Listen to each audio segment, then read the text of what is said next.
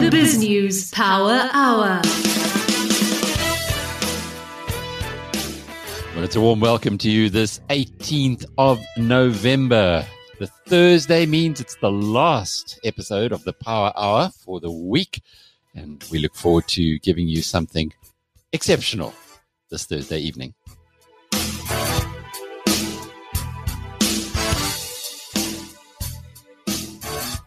I had a lengthy discussion today with Herman Mashaba, the founder of Action SA. Tomorrow at 10 o'clock, the political parties that could uh, displace the ANC in the major metros in Gauteng, that's Johannesburg, Tshwane, and Ekurhuleni, will be meeting to decide whether they can work together. And they've called a press conference for 11 o'clock tomorrow to let us know whether or not they've been able to overcome their egos. And the discussion with Herman Mashaba today was very insightful. I remember this is a guy who's a very successful businessman who started a political party which has performed way beyond any expectations. He's a former mayor of Johannesburg. And after you've heard him today, you'll realize that Mashaba has got far greater ambition uh, for the country as a whole and Action SA, which only contested in six metropoles during this uh, past election, is now looking to go nationwide in 2024. The political landscape in South Africa is being changed. It has been disrupted by a party that appeals across all income groups and uh, color groups, and in its very first election did extraordinarily well. The man who drives it, will be taking up the second half of our program today. But before we get there, we got lots of other information to talk to you about. Justin, you had a chat today. Uh, Justin Rowe Roberts, that is my colleague, uh, had a chat today with Kokkie Kooyman. Uh, what was the thrust of that conversation? Monetary Policy Committee meeting today. The South African Reserve Bank has hiked rates by 25 basis points. The repo rate is now 3.75% instead of what it was, which was 3.5%. That's a huge impact for the economy, for homeowners and lenders that need to repay loans back to the bank. And generally, when you do hike uh, interest rates, it does mean that the economy will begin to slow. Inflation is starting to pick up, which has been a concern. CPI and PPI figures have come out hotter than expected. And hence, the governor of the Reserve Bank has hiked rates by 25 basis points. And Kokkie Kooyman tells us exactly what we need to know with regards to that rate hike. Brilliant. And he is the, the country's top financial services analyst, has been for many, many years. You couldn't find a better person to give you the consequences thereof. And looking back on the past week, Jared Neves, can you tell us what was the most read story on the Biz News Network? So on the website biznews.com, our most enjoyed story, our most read story was a review of the Mitsubishi Pajero Sport titled uh, Fortuner Fighter uh, is severely underrated. And you say that uh, with such modesty in your voice. It's so unusual for a, a car review to be uh, top of the pops in a business website. But my goodness, uh, you you set the fire under our community on that one. Why do you think it was it's so popular, Jared? Well, I think, you know, the Toyota Fortuner enjoys really great popularity with South African consumers. So people are looking for alternatives, something different, something to stand out uh, from the crowd with that still offers great value in that segment. Is it a kind of car that you would, Justin, like to own or aspire to own or indeed do own? I do not own a Fortuner. Uh, unfortunately, own an Opel Astra. I am looking to get a new car, although I do think a Fortuner might be a little bit out of my price bracket, maybe in the years to come, Alec. What does it cost, Jared? So uh, the Mitsubishi that I drove, the Pajero Sport, is just under six hundred and eighty-five thousand rand. Sounds like a lot of money, but when you consider what you're getting, seven seats, off-road ability, comfort, luxury, and nothing's optional, it, it starts to make sense for that type of buyer. Said like a true petrol head. Well done, Jared. Okay, so what what are our community listening to? What was the top podcast of the past week? So the most popular podcast was an interview uh, done by Justin uh, with Asif Mohammed speaking on uh, Richemont. Basically, uh, I'm sure Justin will be able to give a far better summary than I would. But he speaks to Asif after the company added, I think, 100 billion rand in market value last week Friday. Yeah, lots happening at Richemont. Firstly, activist investor Daniel Loeb has got involved. Whether Johan Rupert will play ball with what Daniel Loeb has to say, he's a very famous international activist investor in New York. Otherwise, they re- release great results. And then on top of that, there's lots happening with their online platform. Asif Mohammed really says there's something interesting there. There's going to be some deal with Farfetch, which is another e-commerce platform that really could unleash the goods for for Richemont in, in the years to come.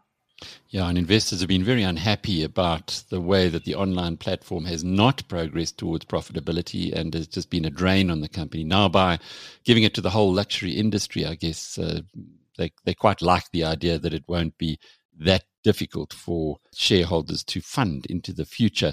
Jared, what about YouTube? What is, is top of the pops on Biz News TV? So, viewers are still enjoying uh, your interview, Alec, with Nadia, the post budget summary. Pretty extended discussion, Nadia. Clearly, we did manage to press the right kind of buttons there after the mini budget. Yeah, I think we did. But I think what was of maybe particular interest was the fact that the tables were turned. You know, you were the one like answering questions and not the one asking them. It, it certainly was very interesting for me to have like, you know, the interviewer's seat with you. But yeah, I mean, there was some really nice. It was sort of like the, the intangible, non-data related impression that made it so special. Mm. Well, our Nadia Swart is up in a moment with the day's headlines. BrightRock believes that with every change in life comes opportunity, and the markets aren't any different. The daily movement in the markets means change for us all, sometimes small, sometimes big. This daily market report is made just for you by BrightRock, the first ever needs matched life insurance that changes as your life changes. Okay, Nadia, that's your cue. Eskom CEO Andre de Ruyter says that Eskom is investigating suspicious circumstances surrounding the breakdowns of several power stations.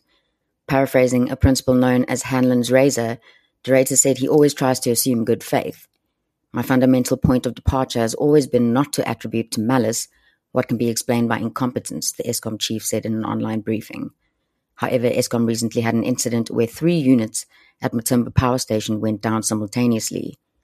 Asked what the motive of such sabotage might be, de Ruyter said it is dangerous to speculate.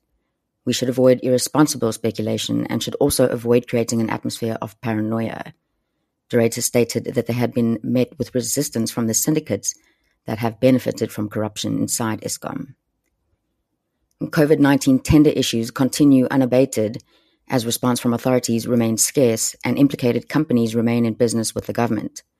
SARS has pu- published a list of companies that have been convicted and sentenced for dodging taxes on COVID 19 contracts, but many escaped with a slap on the wrist fine of as little as 4,000 Rand. Several companies have been tied to individuals who scored hundreds of millions of rands in contracts for fogging and unnecessary sanitization at Gauteng schools.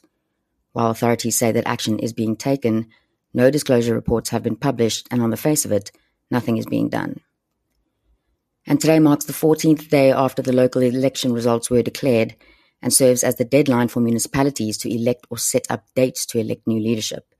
Councils can convene a meeting and postpone it to a later date. However, despite the looming deadlines, many hung municipalities have still not reached any coalition agreements, and some major metros like Johannesburg and Tshwane still haven't found any stable ground.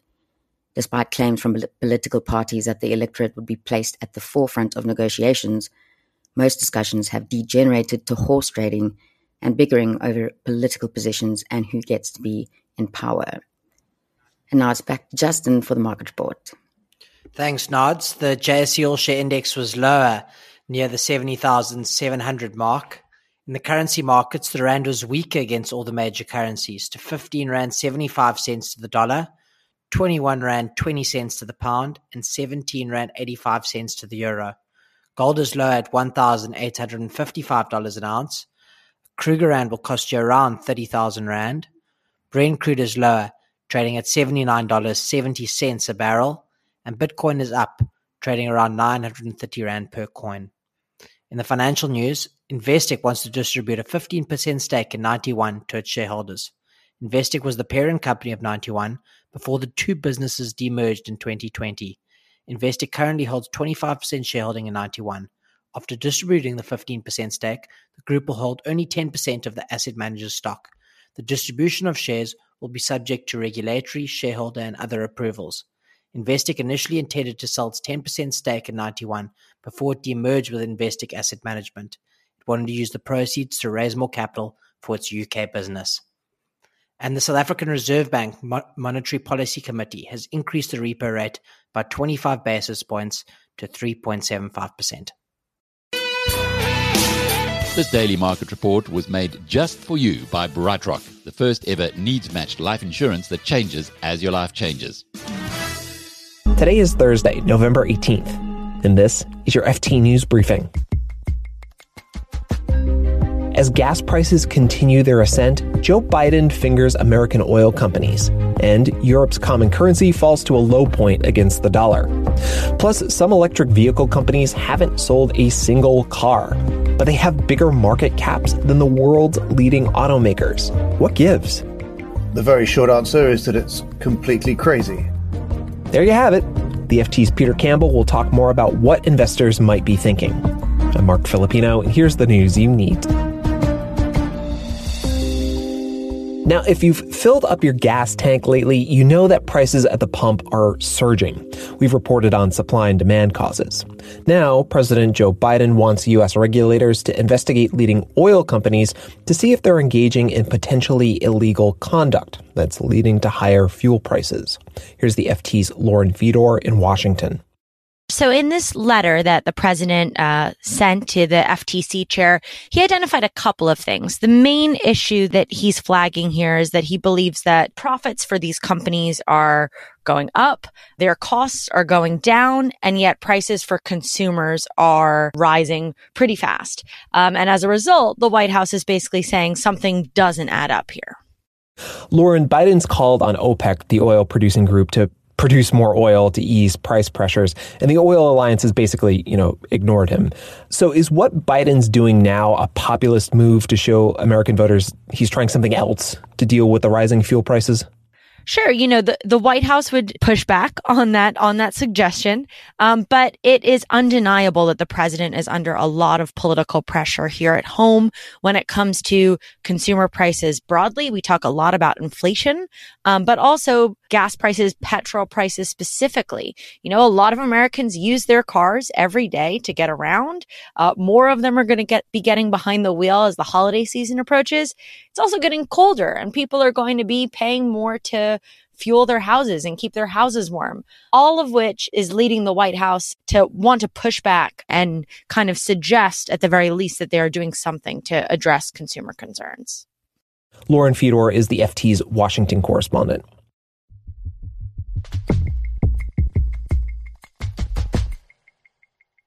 In financial markets, all the fretting and betting over what central banks will do with monetary policy seems to have spilled over from the bond markets to currency markets. This week, the euro sharply dipped against the dollar. Yesterday, it sank to less than a dollar and 13 cents. That's a 16 month low against the greenback. It also sank against the British pound. This is happening because currency traders are betting that the European Central Bank is going to stick to its current loose monetary policy, even as US and UK policymakers indicate they're going to raise interest rates to counter inflation. The ECB has been pushing back against market expectations that it too will lift borrowing costs next year.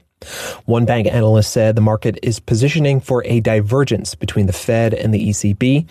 Another currency strategist says markets have finally cottoned on to the fact that central banks won't all move together at the same pace.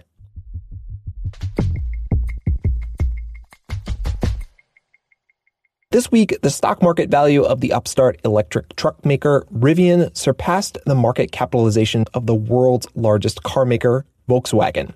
Now, if that seems odd to a lot of people, consider that Volkswagen sold millions of cars last year and made billions of euros in net profit, while Rivian has not sold a single vehicle and made essentially nothing. And it's not just Rivian. Another unproven electric car maker called Lucid surpassed the market value of Ford. So what's going on here? Our global motor industry correspondent Peter Campbell explains. The very short answer is that it's completely crazy. I mean, by any sort of measurable way that you try and measure companies, whether it's on earnings or revenues or, or anything really. But what the market seems to think at the moment is that pure play electric car makers should be valued very, very high levels, much higher than traditional automotive companies. You know, there might be reasons why you think in the future they should be very highly valued. Rivian has very deep links with Amazon. Uh, it has huge orders to provide trucks to Amazon. And so you might think that being the favored in house provider to one of the world's biggest logistics companies is a very good long term thing. And it might be. But the company still has a lot of execution risk. It still hasn't made vehicles. It still has all of the hurdles Tesla had to overcome around ramping up customer service, uh, high volume manufacturing, around managing supply chains. It still has those mountains to clear. So, Peter, one thing I keep in the back of my mind is something that our colleague Patrick McGee told us about Tesla passing the $1 trillion mark. And that is if you look at Tesla as a car company, its valuation doesn't make any sense, right? But if you look at it as a tech company that got in early and dominated the field they're in, the crazy looking market cap makes a bit more sense. You know, what, what do you think of that? I think that's right because I think some people have tried to justify the Tesla valuation and have said, well, look at what they're doing in software, look at the potential number of vehicles they could put their software into, look at all the different things they're doing that go beyond and above the traditional auto business of making some cars in a factory and selling them to some people. And the big question that you have is is whether other companies coming into the space should automatically be valued in that way, whether or not they've shown a lead in software, whether or not they've shown that they may have some autonomy product that might in the future be interesting. And so what we what we're getting from the Rivian IPO and what we've had from the Lucid listing is an indication actually that the market is really interested in them just being a pure play electric vehicle company, far more than than anything else around software or any other potential uh, revenue streams they might have coming in. I mean, just to give one example, Volvo listed recently, and it is quite likely that Polestar, which is a sub brand of Volvo that is owned by Volvo, when it lists, Polestar is likely to have a higher market cap than Volvo, which is its own parent company, which is, again, by any measure, a little bit on the crazy side. Peter Campbell is our global motor industry correspondent.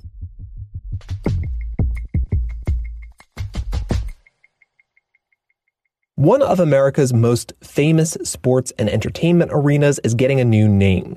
The Staples Center in Los Angeles, now named after an aging office supply chain, will soon be called Crypto.com Arena.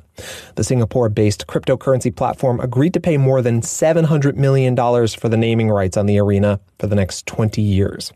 But it could take a while for locals to get used to the new name the Staples Center in LA, I mean, it's actually really hard to talk about it by any other name because it is so ingrained in the community and landscape. That's our sports business correspondent, Sarah Germano. The Lakers, the Clippers, the Kings, all of the sports teams that play there. And so it, it really strikes a nerve with people when you talk about a name change because it, it makes you change your own vocabulary. Sarah's been monitoring local reactions, and she says it's a mixed bag.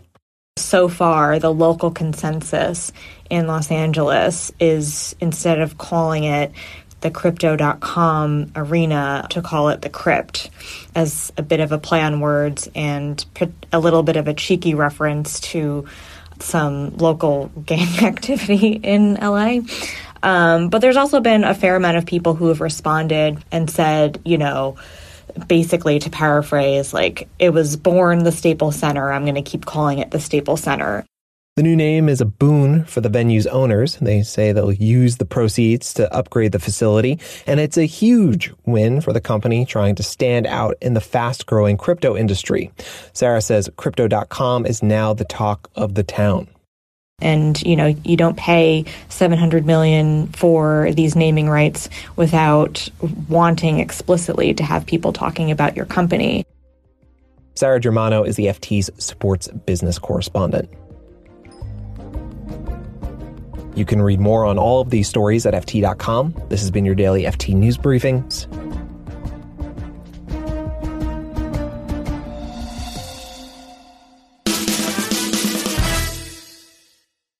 How does business empower our nation? by bringing produce to our tables, giving us technology that connects us, hospitals that care for us, and the tools that shape our cities. And by backing the next generation of business owners. That's why South Africa banks on business, business banks on us. Standard Bank. It can be. Standard Bank is an authorized financial services and registered credit provider. T's and C's apply. I'm Justin Roberts of Biz News, and with me to discuss the South African Reserve Bank's Monetary Policy Committee's meeting is Denker Capital's Kokkie Kooyman. Lots of eyes on the decision. Bloomberg forecasts a 25 basis point hike. What are the key market indicators pricing in ahead of the decision? Yeah, no, I, I think it's been widely telegraphed um, that it be 25 is, is what is expected. They have been uh, prudent. Uh, loan growth we can see in the banks is is still generally lackluster. Um, so the the inflationary pressures are coming through, but it's more because of the higher price of of, of oil or fuel, and um, and also a weaker weaker rand, which is pushing that. So you know, there's not much that monetary policy can do about that. It does actually. Um, obviously help a bit in terms of rand weakness. But uh, I think they're going to be prudent and first just hike 25 basis points. The accommodative monetary stance has been unprecedented all around the world, with central bankers cutting rates to the lowest levels ever in many jurisdictions. At what pace do these rate hikes start kicking in? Will it be every meeting, or will it be more of a slow, gradual lift of rates as we go into 2022 and 2023? Yeah, Justin, you know, obviously because of our, our global funds, we, we, we talk to, to players and specifically on my side, banks and insurers globally, and, and we read a lot of the research. And, you know, you cannot open your emails in the morning at the moment without reading of inflationary pressures being stronger uh, in whatever country you're opening it up at the moment. You know, there's just inflationary pressures coming through uh, because of the supply disruptions that happened during COVID and the demand coming through stronger, and also on the labor side. So, um, most commentary now believes that you know, inflation won't be that transitionary um, and that will be here for longer.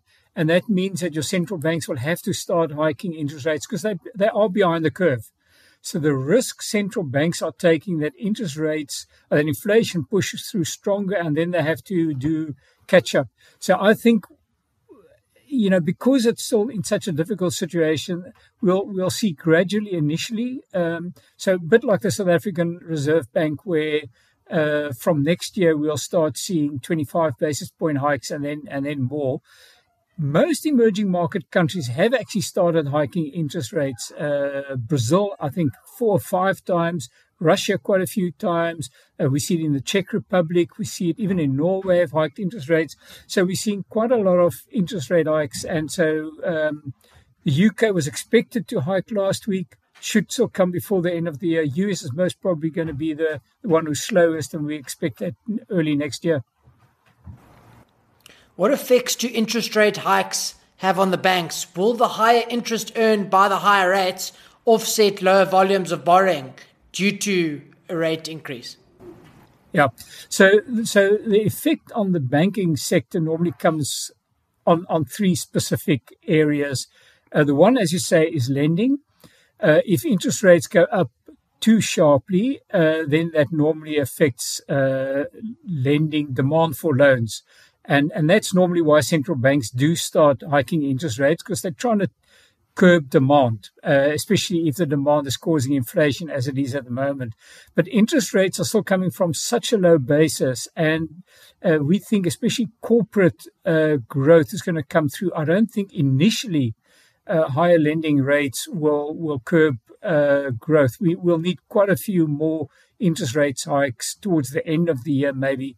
The, the, so we don't see an effect on lending, a demand for, for lending. The second one is obviously if interest rates go up too much, then you start having a slowdown, you get bad debts, but we're still quite far away from that. So the third one is the one that's really positive on the banking side is uh, higher interest rates translate into uh, normally wider margins for the banks. And um, I mean, just a, a, quick calculation. I took ABSA as an example. If one just takes a 25 basis point hike in interest rates, uh, that means ABSA's earnings growth without anything else after tax will be 12% higher. So they do nothing. It's simply an external factor. The Reserve Bank hikes interest rates, earnings 12% higher. But okay, doesn't quite happen that way because the cost of funding also increases. So, but you can see how high interest rates uh, improve the top line. Um, and normally, why banks do better is because the funding costs lag. So you first get the revenue impact and then the cost impact coming through. And secondly, there's a large part on the balance sheet of banks uh, of funding that doesn't reprice. Just think of um, your your money lying in your in your overdraft account or in your account that just lies there uh, that doesn't reprice. So banks normally benefit uh, from rising interest rates, and and the benefit could be quite strong for for two or three years. Are we seeing that being priced in the bank share price at the moment? We've seen the banks really stagnate over the last three months, and we're going to be going into this higher interest rate environment. Interest rates are at all time lows. They're definitely not going to go any lower. There is only one way up from that. And are the share prices reflecting uh, a more profitable environment for the banks in the next two to three years? No. a very easy answer. I think the markets. I really think the market's getting this wrong. It it it's been too focused on a lot of other things. Obviously, your energy, your commodity share prices, tech has done very well. So banks have sort of been forgotten. They did re-rate a bit, but compared to where they were, um, are still fairly low. I think it's also in South Africa, international investors that are just preferring to invest if they want to invest in on the financial side rather invest in other countries where the growth is stronger. Um, we've seen strong, if you look at the US banks, they are up, I think, about 40%, 35% year to date. So they've been strong. SA banks have lagged. And you can see that in, in ABSA and, and, and Nedgroup prices to NAV, price to NAV of, of one, uh, where the average over the you know, history was often, it could be as high as 1.8, but let's say 1.5 times. So if interest rates do go as we expect, your return on capital will improve, and then we could see a 50% re rating over the next two or three years. Just while I have you, Kokkie, Investec released results earlier today. Uh, their results sort of outline that their higher end clientele, which they target, have sort of been unaffected by the pandemic. Uh, it's one of the banks on the JSE that manages to fly under the radar. It's not part of the big four, but it's actually had a phenomenal performance uh, in 2021, leaving a lot of the rest of the banks behind. Why is this? Yeah, so Investec was incredibly cheap. Um, a lot of reasons because also you have the, the two jurisdictions, the UK, which post Brexit was uncertain. They seen as subscale in the UK. Uh, South Africa had a lot of problems. Um, but this result actually reflects the hard work that that team have done under Fani Titi. They've really turned, uh, done hard work. You can see on the on the employee side, especially in the UK, they cut costs. Um, but everything we spoke about now is visible in this result. You can see loan growth coming through. And by the way, very, very pleasing for Investec how strong the UK book grew. Uh, that's almost a 12% if you strip out the sale of Australia. So, um, 12% loan growth for Investec, I think is the highest they've ever recorded in the UK. And that was always the segment of Investec that attracted most of the criticism because they weren't getting it right. Uh, and then in South Africa, you can see loan growth is only about 3%. So you can see how our economy has just still been lagging.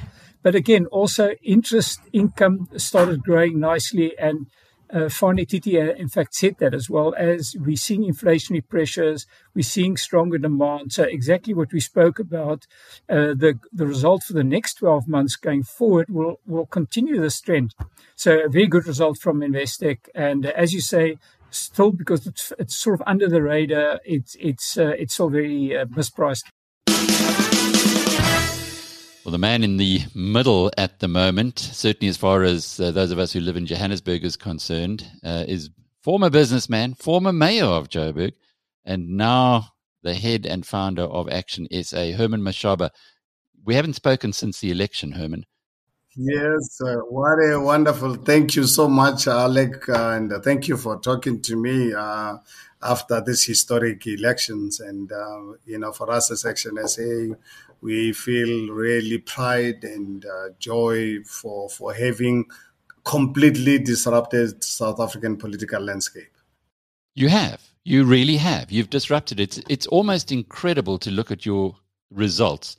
The people came out even though there was a significant decline in the number of voters in this election, they came out for Action SA and for you. I did the numbers, and there were 38,000 people who voted for you personally as mayor uh, and voted for another party. That sends a very strong signal well, I think I don't know if uh, Alec, you've done your further analysis uh, because uh, because of of uh, what council ballot paper um, uh, with the IEC reducing us uh, to a logo cost us sixty thousand votes. It's abnormal in it has never happened in the electoral history of this country that you can have such differential. So sixty thousand votes that we we lost because. Um, uh, people couldn't couldn't recognize us because uh, IEC for some reason decided uh, uh, to reduce us to a logo and it was unfortunate the electoral court uh, dismissed our application. Up to now, we, they've not given us the reason for, for, dismissing our application. We wrote to them on Monday to say, please, you said you will uh, give us uh, the reasons because it's really frustrating when the court uh, uh, you know, dismisses your your application and they don't tell you why. I mean, it's, it's I don't know. well, I, I, wish to really understand that three weeks later, we lost a very important um, uh, court case uh, from a legal point of view. We believe um, we, we believe we've not done anything wrong, but the court uh, said uh, they dismissed our our matter, and um, three weeks later, we've not been given the reasons why. We wrote to them on Monday. We've not heard from them. I noticed that on the ballot form that yours, Action SA, was the only party that didn't have a logo. You say 60,000 votes. How do you quantify? How did you get to that figure? Yeah, if uh, Alex, you, you look at, uh, in fact, one ex- interesting exercise done by, by done by uh, Davi Rhodes is that Davi Rhodes. Uh, you look at the differential between um, a ward councillor and a PR councillor. In the history of electoral history of South Africa, you've not really had um, uh, over five percent differential.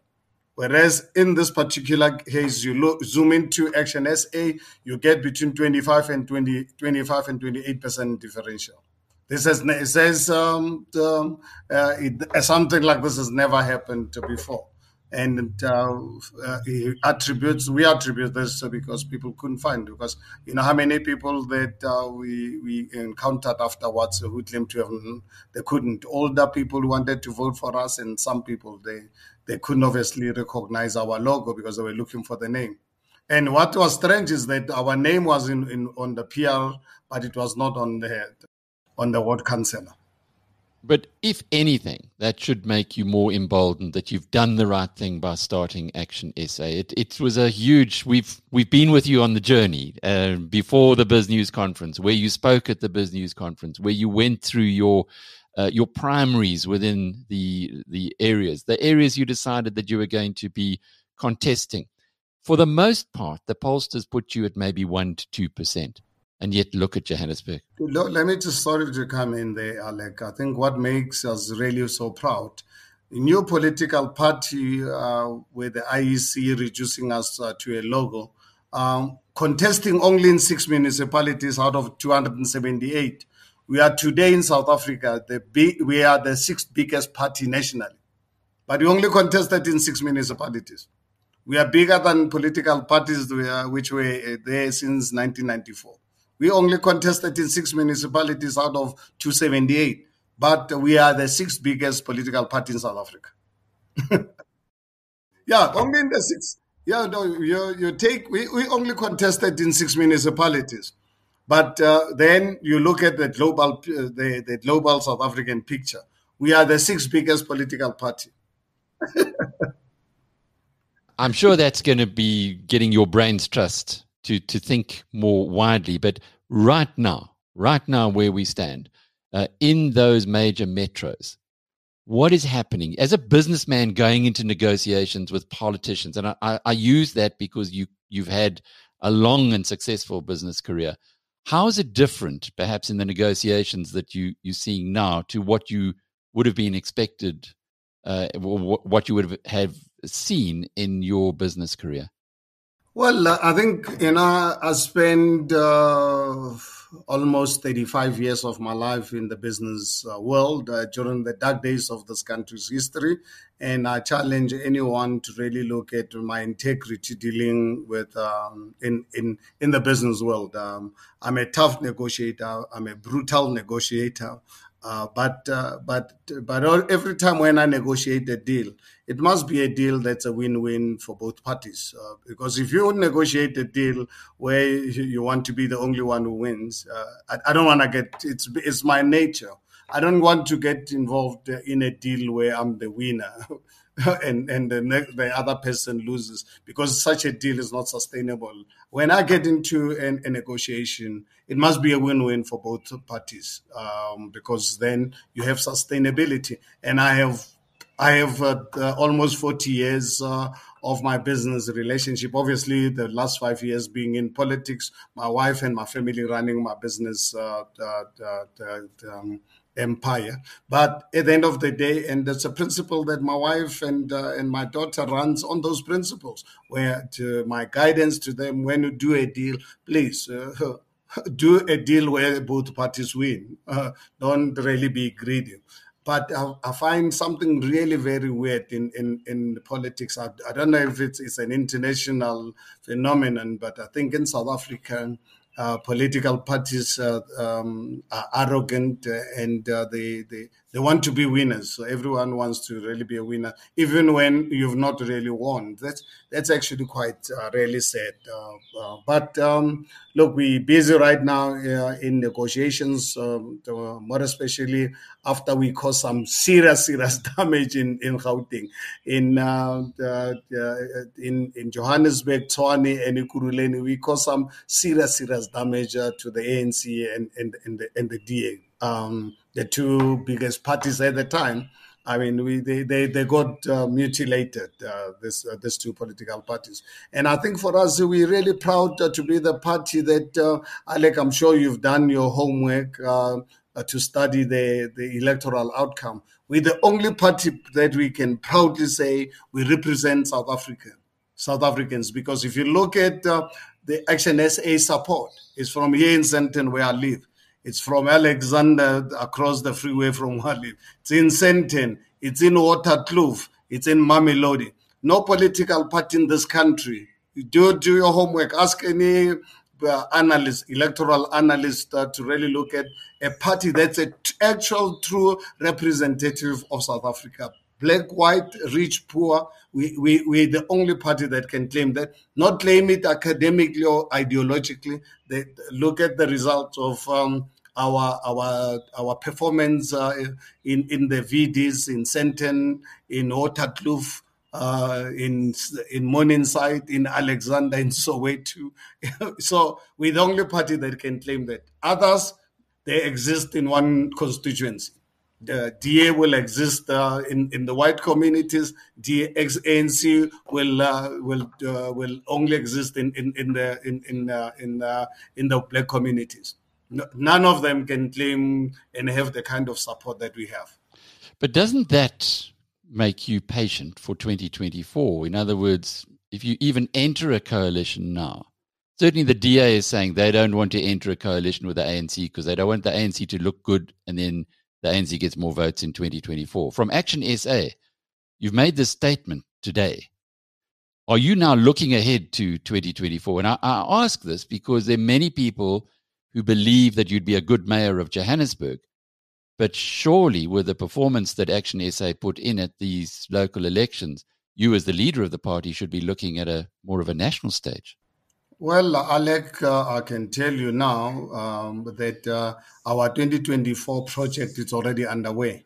Um, at the moment, uh, we, we have a Section SA, uh, three uh, chairpersons of the three provinces, Makhosi Khoza in KZN, John Moodey in Johannes in Gauteng, and Vytjie Mentor in Cape Town.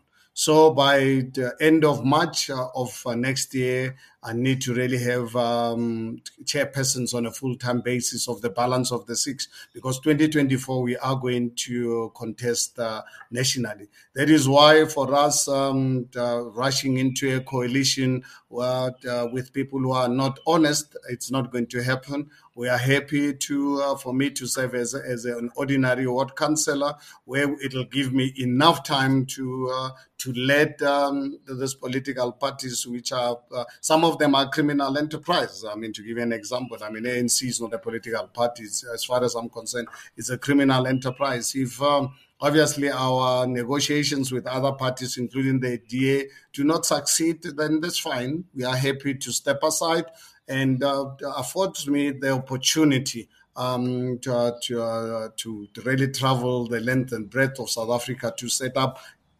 ethical leaders because I can tell you our success is going to depend on ethical leadership, which is rare uh, and very difficult to find in this country at the moment. We, I have to ensure that um, I capacitate our intelligence network to ensure that um, we're not going to be disrupted um, because we are, uh, we're in a game where um, uh, it is easy to be uh, uh, sabotaged if you're not really very careful. We guard against uh, the IEC to make sure that um, we, we we're not going to be sabotaged, including the the IEC, who we don't re- obviously really trust. And uh, also, Alec, uh, as part of our 2024 project, is that. Um, we are now going to participate in all by elections, not only in the six municipalities where we see an opportunity, because we are going to have by elections be in Pampierstad or be in in uh, in Cape Town or in Mooi River.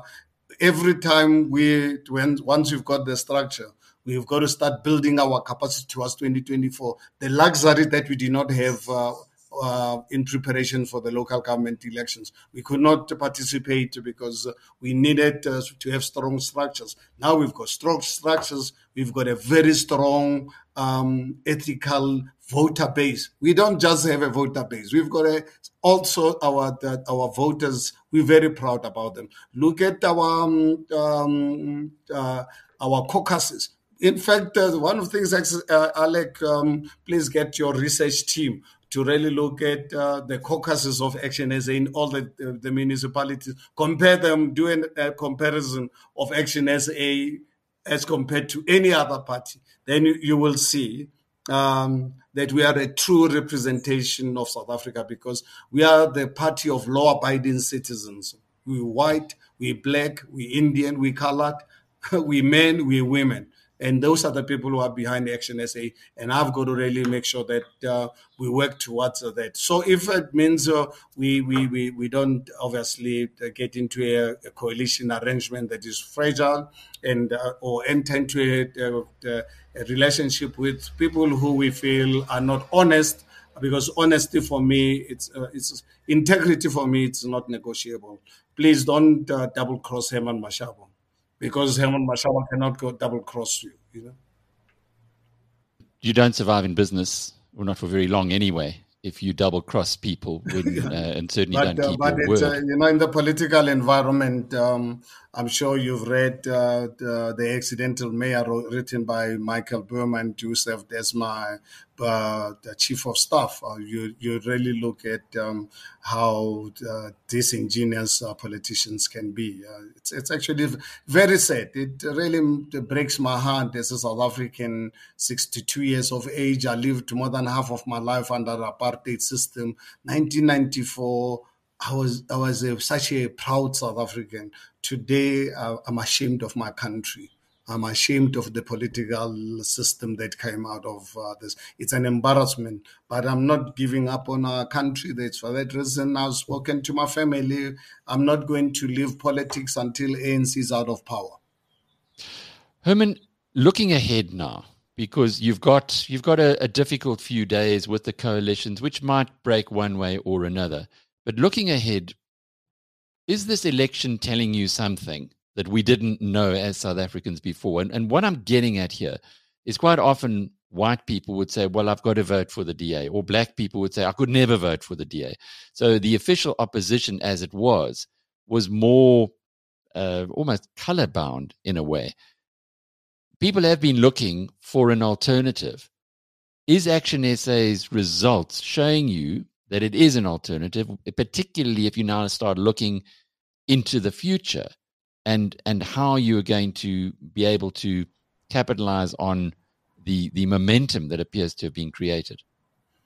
You know, one thing, Alec, uh, that was really my wish and dream, and um, the voters uh, of this country in the six municipalities where we contested, they've given me hope again that it is possible to build an unracial South Africa, an equitable one, and and that people are committed to this project.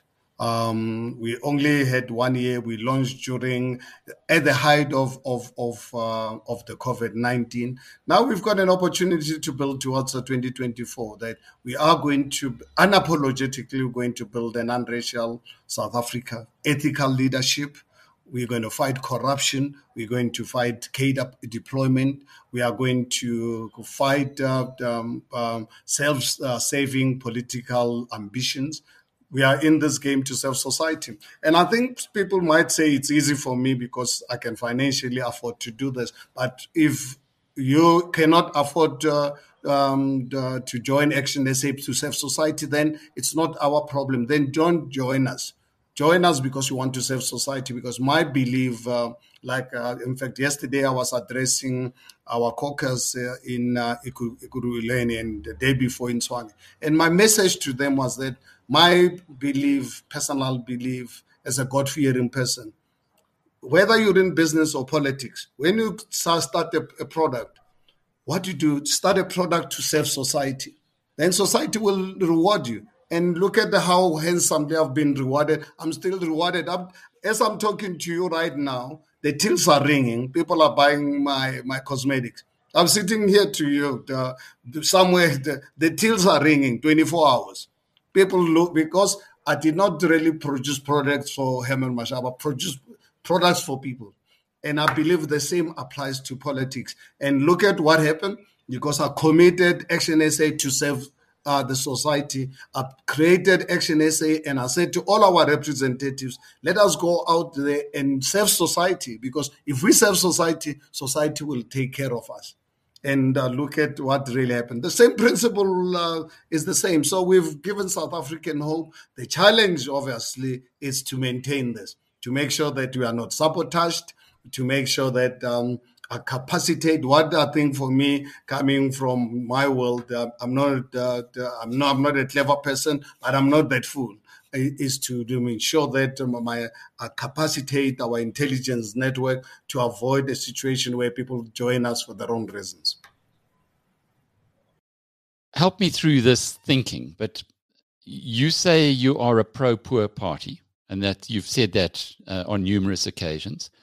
The EFF says it's a pro poor party. The EFF follows a socialist route.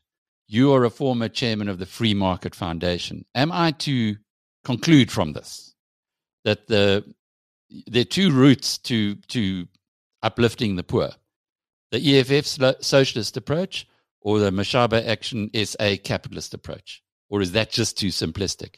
Well, uh, I think uh, EFF's uh, policies. I mean, if you want to destroy this country, give it to the EFF uh, uh, uh, at the national level. Because, fortunate enough, Alec, long before I even thought I would go into politics, I wrote a book called Capitalist Crusade. I don't know if you you've read that book. That's that the only way you can take people out of poverty is through a capitalist system. You need a, an economic system particularly driven towards uh, SMMEs. Create uh, a government that creates a, an enabling environment and the government to, to leave the private sector alone. Government's role is to create an enabling environment, create uh, a professional public service, create uh, and ensure that there's a rule of law in, in the country.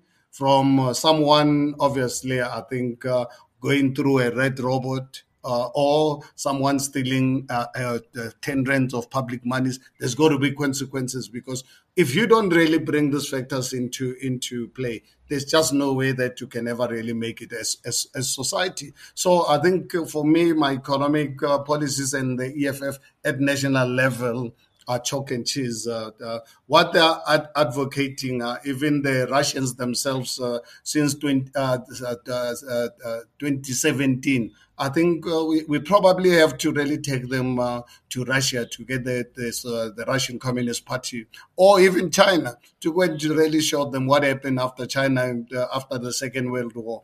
To demo show them how diabolical it is to try socialist uh, system. Socialist system. The only thing socialism has has achieved since 1917 is mass murder. I mean, that's something that socialists have mastered uh, it's it's mass murders. But anything else, uh, I can tell you. Uh, uh, show me any socialist system that has ever worked. So I'm a I'm a an an, an unapologetic um, um, capitalist. I love the system.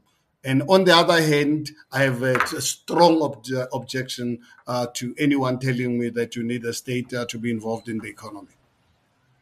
So, Herman, where to from here? Give us a little, in a nutshell, uh, what's likely to happen over the next few days and uh, what uh, the, the, scenarios might be for you and the Action SA going forward.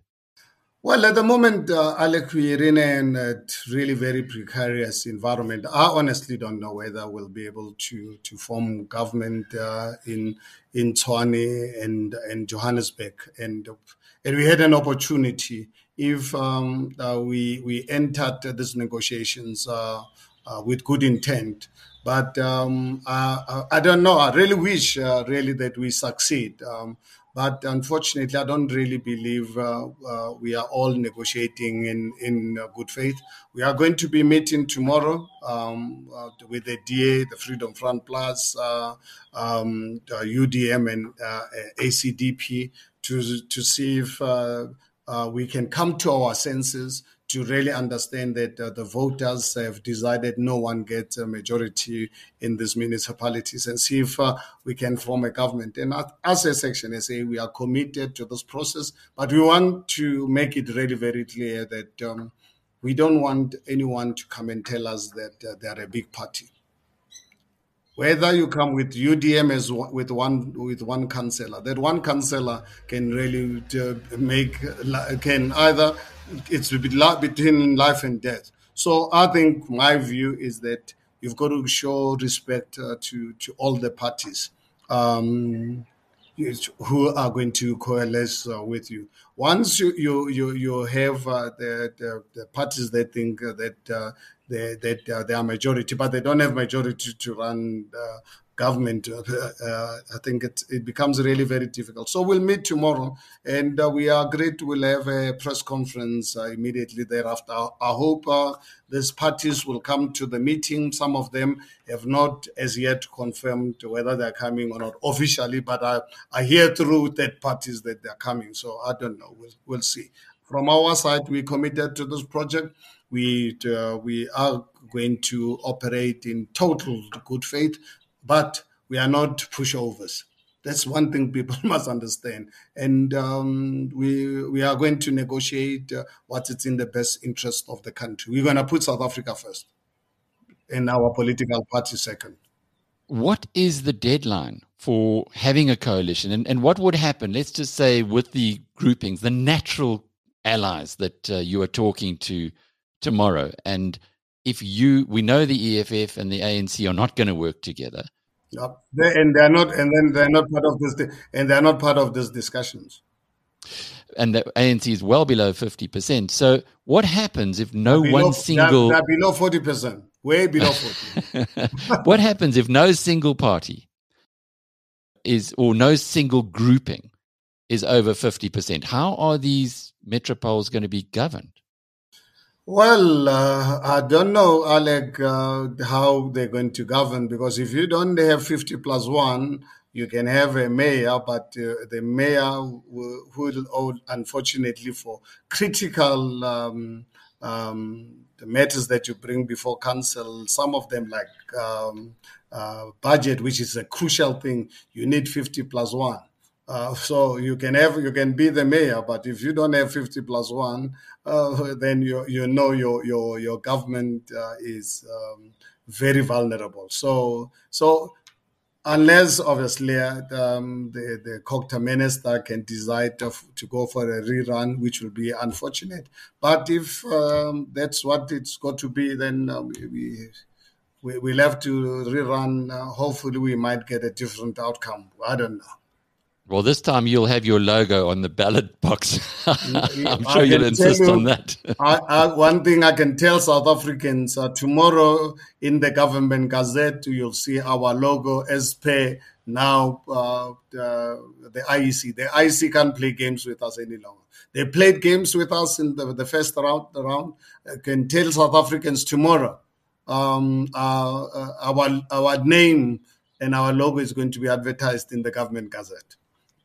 But uh, finally, Herman, the primary elections that you've had in constituencies uh, in in the wards leading up to this election, now that you're going national, are you going to be doing the same process throughout the country? In other words, identifying people within the community who would then have to maybe run off against each other to be the candidate for those wards. Absolutely, Alex. We, uh, we, it's something that is part of our constitution. So let's say if uh, there's a um, by-election in Pampierstad uh, tomorrow, and we we see there's an opportunity.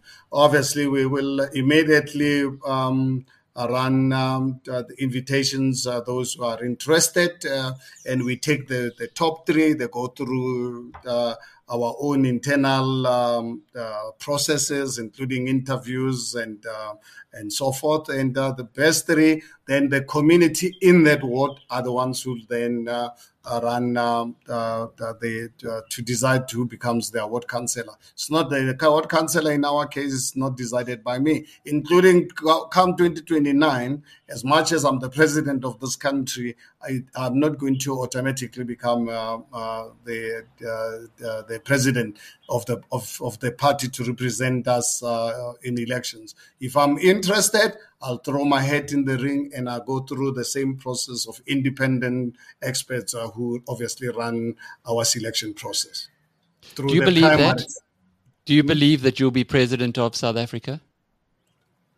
Well, uh, firstly, uh, uh I have to be um, uh, elected uh, by um, by Action SA members.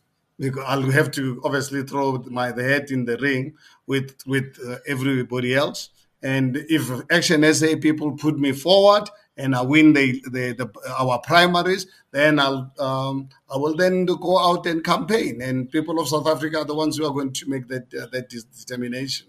Being a president of the country is not something that happens because uh, it's your own personal dream. It happens because uh, you have supporters behind you, and that's uh, what we've got to go through. And we're prepared to to work towards that. I think my mission as Herman Mashaba is to to get the ANC below thirty percent in 2024. That that's something that I'm unapologetic about.